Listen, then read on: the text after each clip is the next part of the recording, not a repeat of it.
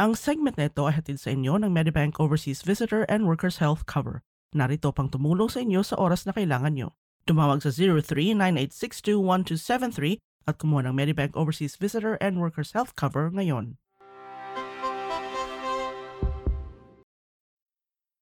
Bukas na ang bansang Australia sa lahat ng mga international students mula sa iba't ibang bahagi ng mundo. Kasabay nito bilang ganti sa pagpili ng mga estudyante na ipagpatuloy ang kanilang pag-aaral dito sa bansa, may mga pabor o concession na ipinagkaloob ng gobyerno sa kanila.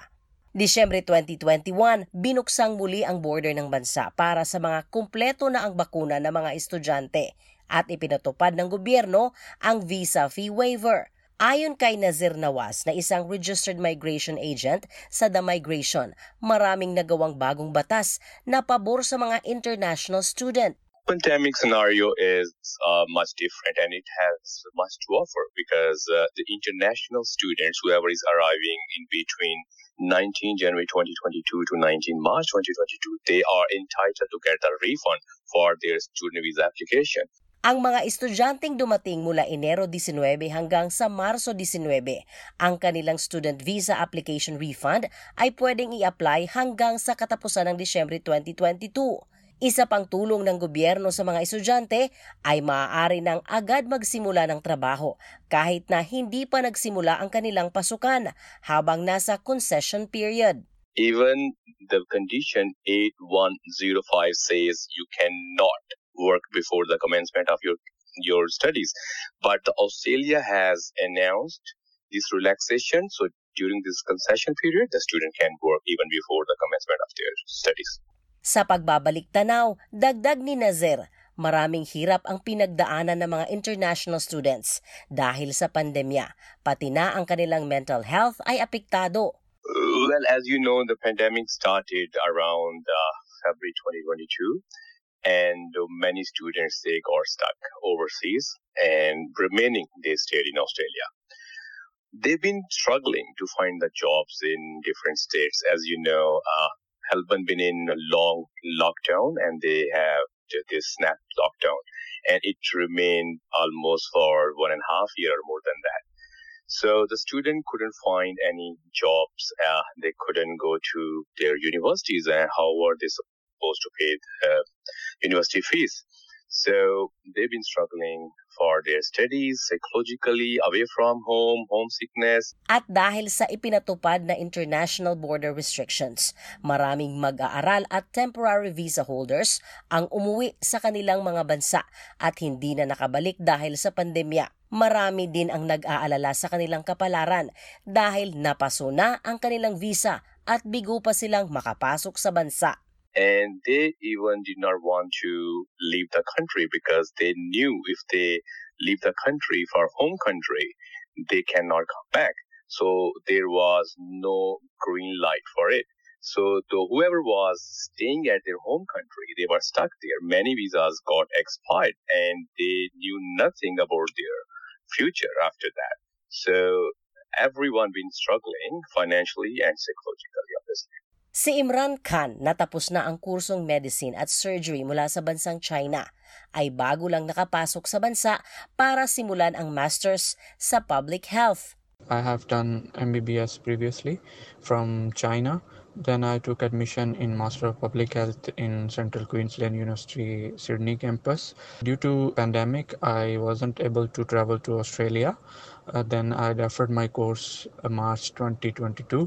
Sabi nito, masaya siya at niluwagan ng gobyerno ang mga patakaran para sa kagaya niyang international student na bago lang nakapasok sa bansa. I able to resume my study in campus and I also experienced one thing in Australia that government has relaxed the rule of work for students uh, before their commencement of uh, course which is I guess a great step by government um, which allows students to work uh, before their course start. Bago ang pandemya, ang patakaran ng immigration ay dapat pisikal na pumasok ang isang estudyante sa mismong eskwelahan o on-campus education bago mag-qualify para sa graduate visa subclass 485. Subalit ngayong may pandemya, kahit silang mga naka-online studies at ginagawa ito sa labas ng Australia, pagkatapos ng kurso ay maaari nang mag-apply ng graduate visa.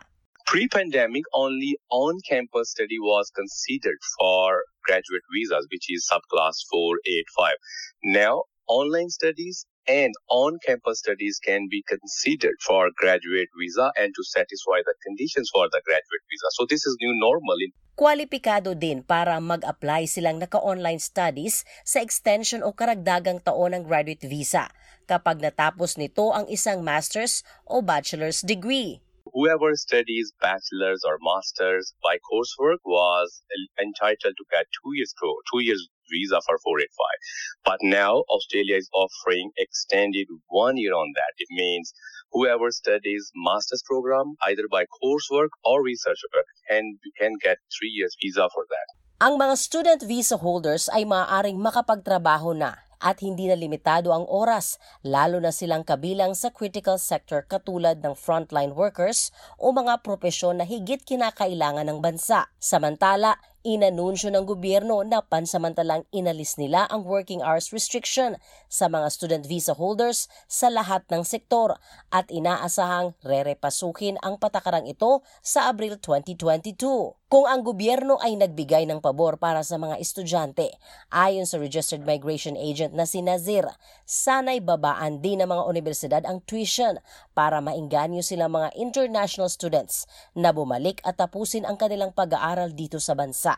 As the Australian government is contributing and trying a, lot to bring in the international students, but the universities, we don't see much considerable changes in their fee. Instead, they have increased their fee.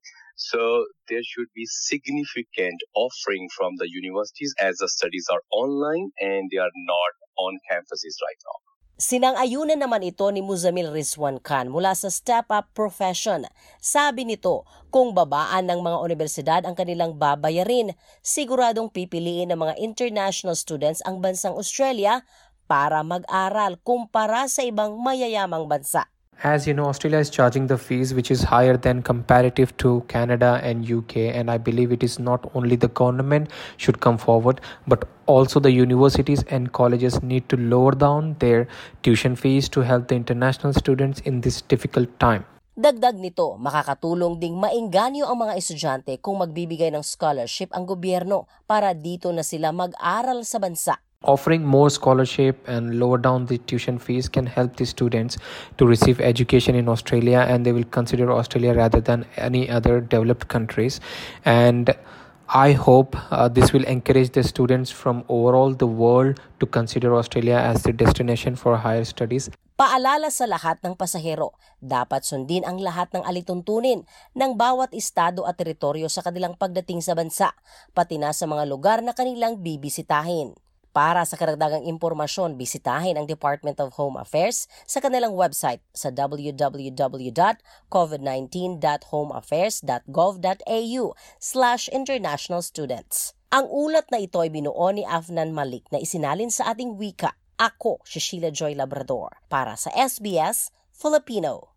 Ang segment na ito ay hatid sa inyo ng Medibank Overseas Visitors Health Cover. Narito upang tumulong sa inyo sa oras na kailangan nyo. At sa Medibank, maaari nyo kaming kausapin sa inyong wika. Nagsasalita kami ng hanggang isang daan at anim na pong wika. Wala nang mas hahalaga pa sa inyong kalusugan. Tumawag sa 0398621273 at kumuha ng Medibank Overseas Visitors Health Cover ngayon.